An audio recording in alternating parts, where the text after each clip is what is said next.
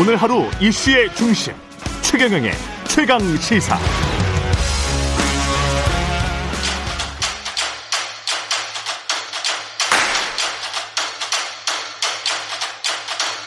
최경영의 최강 시사.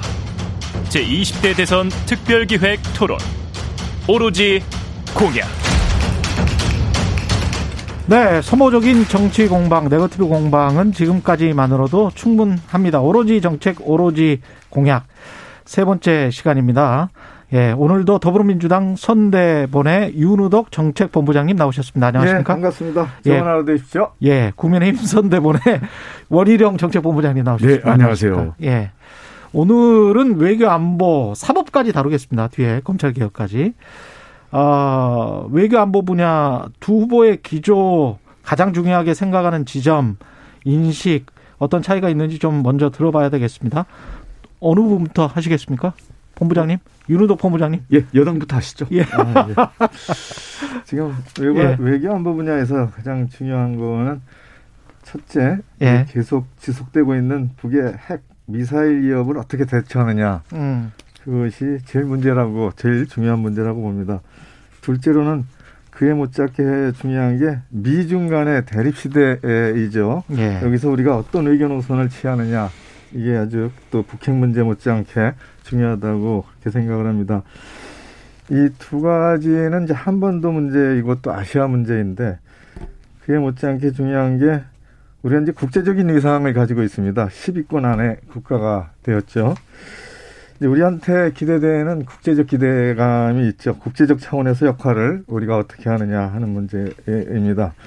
그래서 이제 글로벌한 차원에서 한국의 외교적 기여와 역할 또 이에 대한 이제 국가를 경영하는 지도자의 입장에서 이제 도외시할 수 없는 그런 문제가 있어요. 그래서 우리가 이제 거의 뭐 영국, 불란서, 독일과 음. 그 맞먹는 그런 이제 국력을 가진 나라가 됐죠. 그래서 이에 걸맞는 외교 그리고 또 균형 외교, 국제 외교가 필요하다. 이렇게 세 가지를 말씀드릴 수 있겠습니다. 예.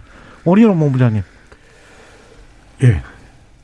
어, 저희 외교안보는 어, 우선 그동안 특히 북한에 대해서 너무 이렇게 치우치다 보니까 음. 한미 동맹, 한일 관계, 또 한중 관계에서의 우리의 당당한 입장 이런 부분들이 많이 왜곡돼 있다고 보고 있습니다. 음. 그래서 이런 것들을 어, 우리의 외교 안보의 주체성과 음. 어, 국익 우선 그리고 어, 국제적인 공조 이런 부분에서 한미 동맹을 중심으로 해서 외교 안보의 네. 기반을 튼튼히 하는 이런 기조 속에서 북핵에 대한 억지력 그리고 이에 대한 대응 능력을 강화하고 무엇보다도 어, 우리 윤우덕 의원님도 비슷하게 얘기를 하셨습니다만은 미중 기술 패권 경쟁이 예. 앞으로 세계의 힘의 질서를 바꾼다고 보고 있고 예. 저희의 앞으로 미래 세대들의 생존에 걸려 있기 때문에 예. 어떻게 우리가 국제적인 공급망 그리고 기술 지도에 있어서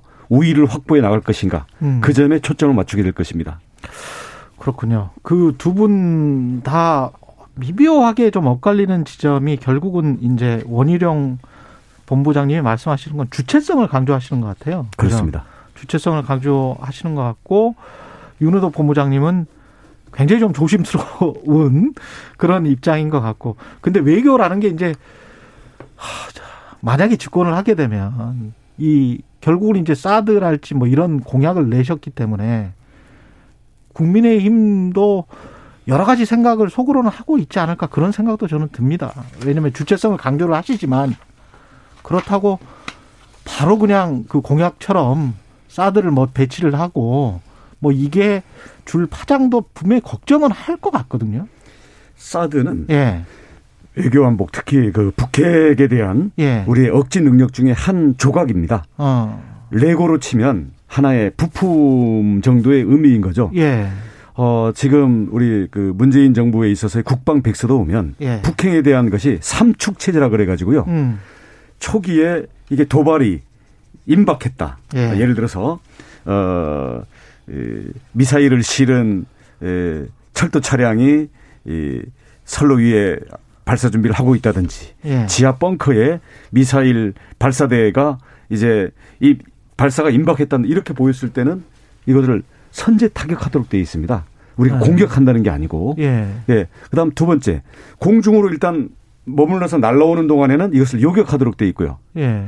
떨어진 떨어져서 우리가 피해가 발생한 다음에는 대량 보복을 하도록 돼 있습니다. 예. 이것은 국민의힘이 갑자기 강경책을 꺼낸 게 아니라 어. 역대 정부에서 작전 개념으로 만들어져서 역대 정부마다 대대로 물려온 겁니다. 예. 아, 그런 데서 지금 특히 북한이 미사일 발사 능력 그리고 이제 음속 초음속 이제 음속이 10배까지 지금 날라오기 때문에 음.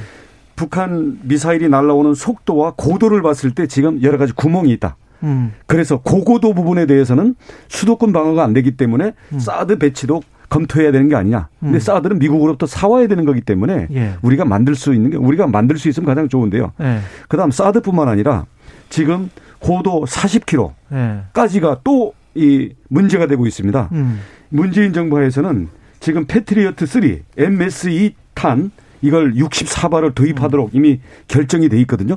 음. 우리가 포대가 8개 포대가 되어 있는데 이것을 8발씩밖에 배치를 못하게 되면 북한이 요격할 때 특히 수도권 쪽에 이게 취약하다고 보고 있습니다. 그런데 음. 이거는 우리가 자체로 개발할 도입도 하고 또 자체로 개발할 수 있는 거기 때문에 이런 부분들을 저고도 중고도 고고도 음. 모두가 여기에서 비해 있는 부분들이 북한이 그쪽을 노릴 거기 때문에 이런 부분에 대한 대응 체계를 갖춰야 되겠다. 이렇게 하다 보니까 음. 사드도 우리가 배제할 게 아니라 적극적으로 검토해야 되는 게 아니냐라는 종합적인 북한 미사일에 대한 음. 대응 체계 속에서 나오는 공약이라는 걸 말씀드리겠습니다. 예. 윤우덕 본부장님, 그러니까 이제 그 국민의힘 쪽에서는 그런 생각인 것 같아요. 문재인 정부 하에서 북 체제에 관해서 너무나 유화적이었다. 그리고 그렇게 해서 결국 잠깐 잘 될 것 같이 보였지만 지금 결과적으로 보니까 얻은 게 하나도 없다. 북한은 뭐 계속 미사일 저렇게 긴장 관계를 뭐 자기들 마음대로 음, 예. 이렇게 예. 하고 있다. 뭐 이, 이게 뭐 외교적인 성과가 뭐 있는 거냐. 이런 지금 비판인 것 같, 습니다 이제 목표는 예. 북이 핵을 내려놓게 만드는 음. 거죠. 예. 지금 오히려 그 본부장님 말씀대로 군사적 억제력을 당연히 강화하는 거에 대해서는 뭐 일부 동의합니다. 일부 음. 동의한다고 했습니다. 근데 북한이 핵을 개발한 거는 상당히 이제 복합적 원인을 가지고 있는 거죠. 예. 뭐 남북 관계도 있지만 특히 이제 북미 관계가 있고 뭐 등등의 여러 관계가 있는데 이거를 그 군사적 억지력 중요하죠. 그것뿐만이 아니라 그 복합적으로 다층적으로 접근을 해야 합니다. 대화도 하고 뭐 인센티브도 제시하고 그렇지만 제재도 오고 압박도 오고 이렇게 다양하게 구사를 해야 되는 거죠. 그리고 비핵화 부분만 이제 압박을 하는 거가 아니라 또 평화 프로세스도 동시에 가동시켜서 북이 결국은 핵을 내려놓을 수 있는 평화적인 환경도 만들어가면서 해야 됩니다. 예. 또한 이제 남북 대화도 해야지만 이제 국제적 공조도 해야 되고 음. 그리고 아주 다양한 방법으로 국제적 공조 등등을 다 통해서 또 유엔도 있지 않습니까? 예. 이렇게 해서 북한이 핵을 내려놓게 결국은 포기하게 만들어야 되는 거죠. 이제 군사적 억지력 부분에서 사드 부분을 이제 말씀을 많이 하시죠. 근데 뭐 사드 그럼 어디에 배치할 거냐? 참 답이 안 나와요. 그렇죠. 그리고 그것이 이제 사드를 배치하는 지점이 저쪽 적의 입장에서 이제 타격 지점이 되기 때문에 그러는 거 아닙니까? 예. 그런 위험이 있다라는 말씀은 좀 분명히 드리고 사드를 배치하면 그, 쪽이 타격 지점이 된다? 그런 이제 우려가 이제 우리 국민들에게 있는 거잖아요. 지역, 지, 지점에서 뭐 경기도, 뭐 강원도, 뭐 충청도 이렇게 하는. 근데 이제 이거는 좀 분명히 해야 돼요. 사드를 이제 사가지고 와야 되지 않습니까? 지금 사드가 국내에 배치되어 있는 거는 미국의 미국, 미국 자산을 가지고 예, 있는 미국 거를 미군 예. 부대로 그냥 이전시킨 거지 않습니까? 예. 근데 지금 원희정 그 본부장님 말씀대로 이제 추가 배치를 한다면 사가지고 와야 되는데 예. 사가지고 오는 데에 들어가는 시간이 많이 들어요. 아랍에미리트 제가 가봤어요. 근데 협상을 시작해가지고 이게 전략 자산이어가지고 미 의회에 또 동의를 받아야 되고 아. 이런 과정들을 다 거치면 아랍에미리트가 그다 어, 계약서부터 어, 이렇게 협상을 해서 계약서부터 배치하는 데까지 8년이 걸렸어요. 8년? 그 8년. 예. 그리고 이건 이제 로키트 마틴에서 생산하는 겁니다. 전 세계에 아마 8개 포대 정도가 있을 거예요. 그래서 8년이 걸리는데 우리가 그에 버금가는 전력을 지금 개발하고 있죠. 롱셈입니다. 예. 엘셈이라고 하죠. 예, 예, 예. 이게 이제 국산 무기로 2년 내지 3년 내에 실전 배치가 될 수 있습니다. 어. 가능하면 이제 자주 국방을 해야 되지 않습니까? 시간으로 봐도 전력이 아, 실전에 배치하는 전력이 유사하다면 음.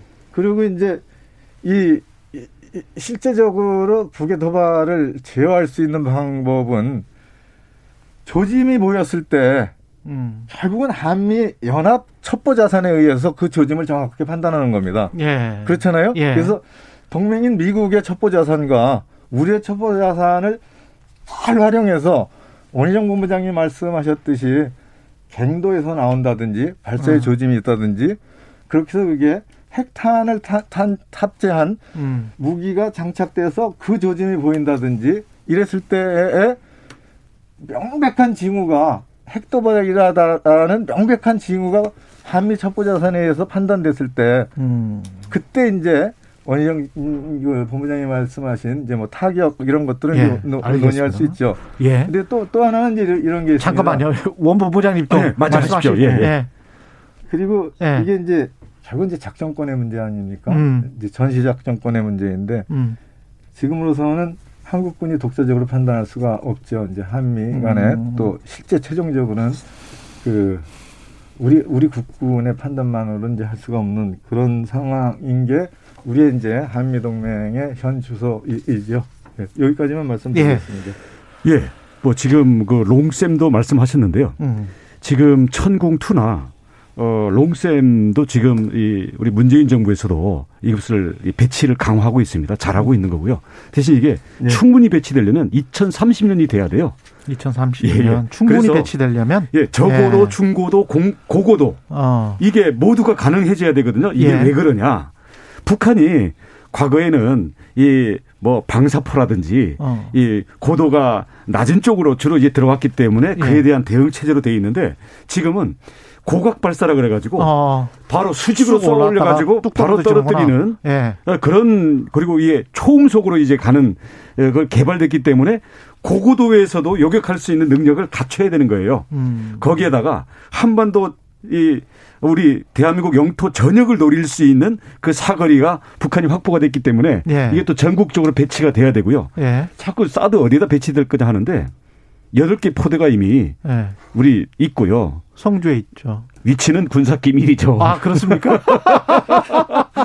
여덟 개 포대에 주민들이 많이 예, 포대에 배치를 하면 예. 다 되는 거예요. 이미 예. 적어도 중고도 다 돼 있기 때문에 예. 여기에서 무슨 저 사드 기지가 저 이번에 성주로 간 거는 네. 이게 미국 자산이기 때문에 그렇습니다. 왜냐하면 어. 미국이 대한민국 영토 내에 자기네 무기를 배치하려니 네. 주한 미군 기지 내에 하든지 별도의 기지를 만들어야 되는데 그렇죠. 만약 배치하려면 사실 기존의 주한 미군 기지 내에 했으면 별로 문제가 안 돼요. 그렇죠. 근데 지금 평택이나 오산이나 어. 이 다음 한강 이북에 있는 여기다가 배치할래니 어. 북한에 바로 타격이 되기 때문에 여기에서는 뒤로 빼면서 가다 보니까 네. 성주의 별도의 그 골프장을 그렇죠. 제공하게 되면서 예. 국민들이 네. 반발을 샀단 말입니다. 네. 배치하는 어 대한민국이 네. 이거를 도입해서 배치를 하게 되면 성주 사드 그 기지하는 것과는 전혀 다른 환경과 어, 그런 선택지가 오게 되기 때문에 그걸 님이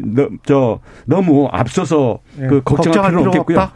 지금 말씀드리고 싶은 것은 지금 뭐 경항모니 뭐 핵추진 잠수함이 이렇게 네. 얘기하는데 지금 북한의 핵에 대해서 그리고 음. 북한의 핵 운반의 미사일 능력에 대응하기 위해서는 북한, 북한이 한 2천 개 정도의 이 좌표가 있습니다. 음. 이 좌표에 대해서 말씀하신 것처럼 우리가 바로 평상시에 조기에 독자로 또는 미군과 연계해서 이걸 정찰해낼 수 있는 탐지 능력 이걸 갖추셔야 되고요. 예. 그다음 이게 사일로 그러니까 지하 사일로든 철로가 발사대가 열릴 때 즉각 타격 또는 공중 요격 또는 우리가 피해를 입은 다음에 2천 개의 좌표를 매몰시켜 버릴 수 있는 압도적인 아. 보복 능력을 갖춰야 되거든요. 이미 문재인 정부에서 다행스럽게 이미 미사일 재고가 많이 있습니다. 근데 문제는 양만 많지 예. 이게 저고도 중고도 고고도 모두에 대해서 또 북한의 초음속 미사일에 대해서 우리가 대응할 수 있는 이게 약하다 보니까 음. 북한이 엉뚱한 오판을 할 수가 있다. 그래서 이 부분을 보완하는 건데 문재인 정부가 이미 잘하고 있는 부분은 저희가 계승할 거고요. 네. 여기서 부족한 부분이 고고도가 부족하고 40km의 저고도가 또 부족하다. 네. 이런 점에 대해서는 계승을 하되 저희는 더 압도적인 대응 능력을 갖출 수 있도록 정찰 위성을 비롯한 탐지 능력과 음. 미사일 능력 이게 우리의 안보에 있어서 전략 자산이라고 생각합니다. 자, 사드는 여기까지만 하고요. 아니, 왜냐면 하나만, 예. 하나만 더 좀 말씀드릴게요. 예. 이제 짧게 해 주십시오. 고각 발사를 예. 하고 음. 그 이제 내려오는 단계, 이제 종말 단계에서 고층, 중층, 저층에서 이제 요격을 해내야 되죠. 네. 근데 이게 이제 수도권 방어 때문에 그렇지 않습니까? 그렇습니다. 근데 제가 이제 전방에서 태어나서 전방에서 살고 있어요. 그래서 너무 잘하는 게 파주 장사정포에 대해서 너무 공포감을 가지고 있어요. 우리 우리 국민들이. 근데 장사정 포에 대해서 네. 파주 사람들은 걱정도 안 해요. 왜? 멀리 날아가니까. 아, 그 장사정포는 네. 대전까지 때립니다. 한 200km까지 예, 때려요. 200km 나가요. 예. 북이 도발을 만약에 만약에 음. 절대로 그런 일이 있어서는 안 되죠. 그런데 만약에 수도권을 때린다면은 미사일로 때리지 않고 장사정포로 때려요. 그럼 이제 장사정포가 걱정이지 않습니까? 그래서 장사정포에 대해서는 원점을 천 개 가지고 있다 그랬잖아요. 그 원점 타격에 대한 준비에는 정말로 칭찬해 주셨듯이 문재인 정부가 다 좌표를 입력해 놓고 징후 먼저 뭐 조짐이 보여서 뭐 한 발이 뜬다 그러면 원점을 동시에 아주 바로 때려버립니다. 아. 그래서 그 원점이 뭐천 개다 그러는데 군사 비밀이죠 이거는. 네. 미사일 재고는 많이 확보를 해놨어요. 아. 그거는 인정합니다. 잘했어요. 이제 미사일로도 때릴 수 있고 예. 대구 비행장에서 뭐 떠서 대전까지 와서 바로 때릴 수도 있고 더 중요한 거는 정말 자랑스러운 K9 자주포가 다연발로 그냥 자동으로 쏴버립니다.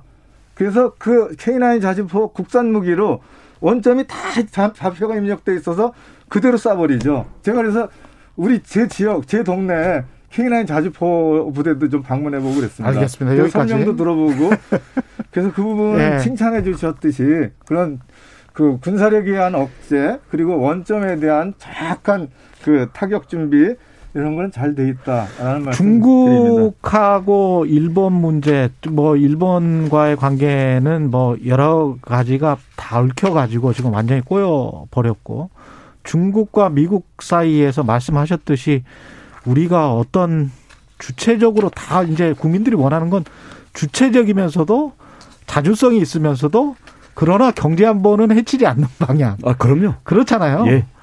그게 뭐가 있을지 참 고민일 것 같습니다. 경, 정치하시는 분들은. 어, 저는 예. 중국 관계는 우리가 음. 일부러 악화시키거나 도발하거나 공격적인 태도를 취할 필요는 없다고 생각합니다. 어, 그렇죠. 예. 외교는 예. 모두랑 잘 지내야 되는 거거든요. 예. 근데 문제는 잔질 내려고 하는데 예. 힘으로 우리를 겁박한다든지 어. 아니 우리가 이해 충 이해관계가 충돌된다든지 이럴 경우에 그렇죠. 우리가 어떻게 힘 또는 외교 관계로서 풀어나갈 거냐, 음. 우리의 이익을 지킬 거냐 이게 문제잖아요. 음. 그러면 우리가 그러면 중국의 저자세로 취한다 그래가지고 한국 한국 기업 봐주고 한국 기술 보호해주고 어림도 없습니다. 음. 왜냐하면 이건 서로 인정 사정 없는 기술 전쟁, 시장 전쟁, 경제 전쟁이기 때문에 네. 우리가 경제 실력을 갖고 중국이 우리를 무시하고 패싱할 수 없도록 우리가 실력과 물자와 기술을 갖추고 있으면요. 어. 우리가 아무리 세게 나가도 중국은 우리랑 잘 지낼 수밖에 없고요. 어. 그게 아니라 그게 없으면 우리가 아무리 저자세를 가도 그건 중국이 줄 수 있는 게 없습니다. 그런 점에서는 예. 우리는 철저히 실력에 의한 자강론을 입각해서 펼쳐야 되고요. 근데 중국이 우리가 일부러 어 적대 관계로 가가지고 음. 중국의 어떤 보복이 된다든지 이렇게 할 필요는 없겠죠. 또 한편으로는 흔들면 흔들리는 나라, 음. 동네북, 음. 약한 고리, 그리고 그 이 누때가 아프리카 초원을 가는데 거기서 이어 약한 음. 예, 무리에서 떨어져 나와 있는 새끼 누가 돼서 음.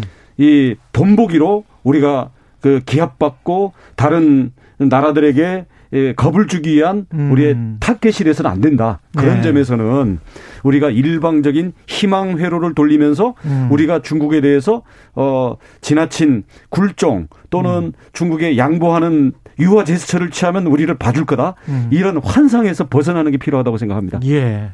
윤우덕 본부장님 어떻게 생각하십니까? 예. 예, 원영 본부장님 좋은 말씀 주셔서 감사하고요. 음. 결국은 이제 미중 패권 싸움이 이게 뭐 1, 2년 내에 끝날 게 아니잖아요. 네. 지속되는데 이, 이 과, 정 중에서 우리가 얼마나 실익 해결을 하느냐 이거지 않습니까? 네. 근데 원칙은 좀 분명하다고 봐요.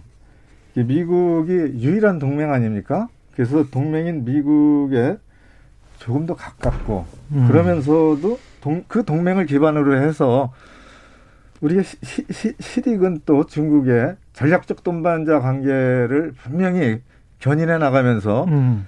잘 버텨나가야죠. 이게 실용외교라고 생각을 합니다. 예. 근데 뭐 지적해 주셨듯이 아니 뭐 미국이 세게 나가면 미국 가야 되고 또 음. 중국이 세게 나가면 중국 가야 되고 좀 왔다 갔다 하면 솔직히 인정합니다. 하지만 우리 후보 좀 그 터프하잖아요. 예? 중국에 대해서 할 말한다. 음. 예? 그리고 뭐 우리 국익을 침범했을 때는 행동한다. 음. 그래서 조금은 좀 우려하는 부분에서 좀 달라질 수 있다. 그런 말씀을 드려요. 그리고 정말 어려운 문제죠. 뭐 5천 년 우리 한반도가 우리 민족을 유지하고 지금까지 이렇게 번영된 국가를 가졌던 거는 역시 대륙 세력하고 또 음. 요즘 이제 해양 세력하고의 사이에서 우리가 정말로 실용의 외교를 펼쳐나갈 때 국익이 풍성했고 또 그렇지 못할 때 상당한 어려움을 겪었던 거죠. 그래서 음. 원희정 의원님 말씀 주신 그런 내용 참 귀중한 지적이라고 생각을 합니다. 네. 그저 외교도 상상력의 영역이라고 보는데 사실은 일본 같은 경우도 중국이랑 뭐 그 영토 분쟁까지 있는 나라지만 실제로 보니까 무슨 평화 우호 우호 조약도 있고 전략적으로 동반자 관계가 또 공고하단 말이에요. 그러니까 경제적으로는 또 잘해요. 예? 그러면서도 또 미국이랑도 또 잘 하잖아요. 그래서 저는 미국이랑도 뭐 지금은 이미 우리가 한미 우 조약이 있지만 중국과도 이렇게 비슷한 어떤 서로 간에 침범하지 말자 그런 조약도 할 수 있고 뭐 둘 다로부터 안전을 보장받는 그런 방법은 없을까? 그 말씀드린 것처럼 예. 우리가 누구도 우리를 무시할 수 없는 음. 기술을 갖고 있어야 되고요. 예. 세계적인 이 생산 공급망 supply chain이라 그러죠. 예. 세계적인 이 생산 연결 체계 속에서 우리가 우위를 갖는 지금 반도체처럼 예. 이런 것들이 전략적인 우리가 우위를 갖는 품목이 더 늘어나야 됩니다. 그러면 음. 그만큼 우리의 발언권도 세지는 거고요. 음. 우리를 무시할 수가 없게 되는 거죠. 음. 또 한편으로는 지금 말씀하신 것처럼 일본이 중국에 대해서 경제적으로는 자기들의 우위에 있는 걸 가지고 할 그렇죠. 말을 한단 말이죠. 그렇죠. 네. 그렇다고 해서 중국이 일본을 무시하지 못하잖아요. 네. 그러니까 그런 면에서는 우리가 중국한테 저자세로 간다고 해서 또는 중국이 우리를 보복하겠다고 할때 음. 때리면 우리가 입장을 숙이고 들어가면요. 음. 한대 더 맞고 돈, 돈까지 뺏깁니다. 그래서 부당한 압력에 대해서는 예. 어느 정도 이것을 이겨낼 수 있는 걸 갖고 음. 또 예측 가능한 아, 음. 한국은 흔들어도 저거는 안 돼. 우리 이거는 협상의 여지가 있어. 음. 이런 부분들에 대해서 명확한 예측 가능성을 주고 그것을 지켜가야 된다고 생각합니다. 예. 윤호덕 본부장님 아주 예. 중요한 말씀해 주셔서 감사드리는데 음. 이제 글로벌 그 value chain이잖아요. 이제 세계적인 공급망인데 음. 국제적 분업에 의해서 모든 생산품이 자국에서만 생산되지 않고 여러 나라에서 모아지는 걸 가지고 완제품을 만들죠. 그래서 우리가 이제 제조업 강국이어서 그 완제품을 만들어서 수출을 하는데 반도체 부품이 일본에 의해서 그 white list에서 배제되는 이제 우리가 어려움과 수모를 겪었죠. 그리고 또 최근에는 요구소수가 부족해가지고 많은 어려움을 겪었습니다. 그래서 가능하면은 그 아주 아주 필요한 국가적으로 정말 전, 전략적 그 차원의 것들은 국내 생산을 해야 되고 그것이 국내 생산하는데 미흡하면 재정 투입이라도 해서 국내 생산 체제를 갖춰야 된다라는 말씀을 드리고요. 음. 역시 이게 국제적 분업이라는 세계 질서가 그래도 평화롭게 유지돼야 서로 서로 잘 살 수 있고 또 우리도 그 안에서 제품을 만들어서 수출을 음. 하죠. 그리고 중국 일본 문제지 않습니까? 예. 한일 간의 관계는 뭐 솔직히 시인합니다. 최악이죠. 그 수교일에 이제 최악인데 음. 이걸 이제 풀어내는 게 아마 그 다음 정부의 대통령의 한 문제인 네. 거가 네. 맞죠. 음. 예. 그런데 뭐 기존 방식으로 안 풀렸습니다. 시, 시, 시, 이거 뭐 음. 시인합니다. 그래서 이게 김대중 오부치 선언 정신에 근거해서 뭐 방식을 가져가야 되는데 결국은 일본의 이제 과거사에 대한 진, 진, 진정한 사과 그리고 또 보배상 그리고 또 그에 따른 또 우리가 해야 할 일들 이걸 이제 풀어가야 되는데 정말 힘들죠. 그래서 국회의장을 하셨던 문희상 의장님이 제안하신 게 있어요. 예. 이제 법으로도 내시고 그랬는데 법을 통과 못 시키고 이제 은퇴를 하셨죠. 그 이 문제를 해결하는 평화 기금을 만들자. 그래서 그 음. 기금에는 이제 국내 기업도 그 기금에 예. 하고 뭐 정부도 좀 넣고 그리고 일본 일본은 자발적으로 기업에서 이 여기에도 펀딩을 하고 또 일본 정부도 관심을 갖고 그래서 이, 이, 이 여기 만들어진 돈, 돈, 돈 기금으로 우선 어려움에 처하시고 피해를 또 보상받아야 하실 분들을 보상을 해드리고 한일 공동 평화 기금 그렇죠. 예. 그래서 민간이 이 문제를 풀어가는 틀을 좀 잡아보자라는 음. 그런 제안을 문재인 전 의장님이 하시고 있었습니다. 예, 문희상, 문희상, 예. 문희상 의장. 예, 아, 예, 예, 문, 예. 문희상. 아니 죄송합니다. 예, 문희상 의장이 하셨죠. 예. 정부 대 정부가 이를테면 국내 정치나 또 국민 정서 때문에 이걸 풀어내는 게 상당 기간 이게 정치체 교착돼 있는 거 아닙니까? 음. 그래서 그런 민간의 제한 방법도 음. 좀 고려해 볼 수 있지 않나 그런 의견을 좀 저는 개인적으로 예. 가지고 있습니다. 예. 개인적인 의견입니다. 예, 예. 저는 문희상 의장님 안도 그렇고요. 예. 비슷한 안은 굉장히 지금도 많습니다. 음. 저도 갖고 있습니다. 예를 들어서 예. 서로 간에 음. 사과를 해야 된다든지 음. 어떤 정치적 국가적인 입장이 되는 부분들에 대해서는 우리가 현인 회의 음. 뭐 30인 현인 회의 같은 거 만들어서 거기다가 맡기고요. 국제 법 정에 가는 게 아니라 역사와 양쪽의 문화와 양쪽 국민들에 대해서 지혜를 갖고 있는 네. 현인 회의에다가 입장 정리는 맡기고요. 예. 돈의 부담은 예. 뭐 양쪽 정부가 되든 서로 그건 실제 부담할 수 있는 걸 가지고 물 밑에서 만 기금을 만들면 되고요. 그걸로 배상이든 보상이든 예, 하자. 우리의 위안부라든지 예. 징용공 피해자, 예. 그다음 미국에 있어서의 어떤 기업 예. 이런 쪽들 같은 경우는 서로 직접 부닥치지 않도록 하면서도 예. 각자의 입장을 살릴 수 있는 이거는 얼마든지 그 안을 마련하는 게 가능합니다. 음. 그리고 문희상 안도 의장님 안도 그런 안 중에 하나였고요. 저는 음. 찬성하고요. 문제는 그렇게 만들어봐야 총선 앞두고 한일전이니 뭐 토착 왜군이 뭐 국내 정치에다 이걸 이용하다 보니까 음. 그런 아무리 좋은 안이 내부에서 나오면 그걸 죽였잖아요. 저희는 음. 국내 정치에다 제발 한일전이니 무슨 토착 왜군이 그러다가 자기네 친일파들 다 걸리지 않습니까? 이런 거의 자책골 같은 이 국내 정치용 이런 거 하지 말고요. 네. 외교는 현인 회의와 정말 미래 세대를 위해서 우리가 일본과 기술과 경제 면에서 협력이 되면 얼마나 든든합니까? 대신 우리 역사에서의 또는 영토 문제라든가 이런 거에는 우리 당당히 우리 할 것들을 하고요. 음. 이렇게 해서 음. 이제는 새로운 관계로 풀 때가 됐다고 생각합니다. 정권 교체해야 이게 가능합니다. 오늘, 오늘 여기까지 여기까지 하겠습니다. 안 하고도 예. 할 수 있습니다. 정권 교체 선거 때마다 한일전 하면서 무슨 네. 아니 현인의 자, 여기까지 아니, 잠깐만 현인의 말씀 주셨는데 정말 귀중한 말씀이라고 예. 생각을 해요. 예. 두 분의 정책 토론 정말 예. 멋집니다. 육구 의원님. 아니 정책 토론 정말 멋집니다. 이 말씀을 요 말씀 하나 좀 드리고 싶어요. 예. 정치권에서 특히 이제 선거에 임박해서나 국민 정서에 끝났습니다. 기, 기, 예. 기, 에서 예, 더불어민주당 선대위의 윤우덕 정책본부장님이셨고, 예, 국민의힘 선대위의 원희룡 정책본부장님이셨습니다. 감사합니다. 감사합니다. 그래도 굉장히 유익한 예. 토론이었습니다.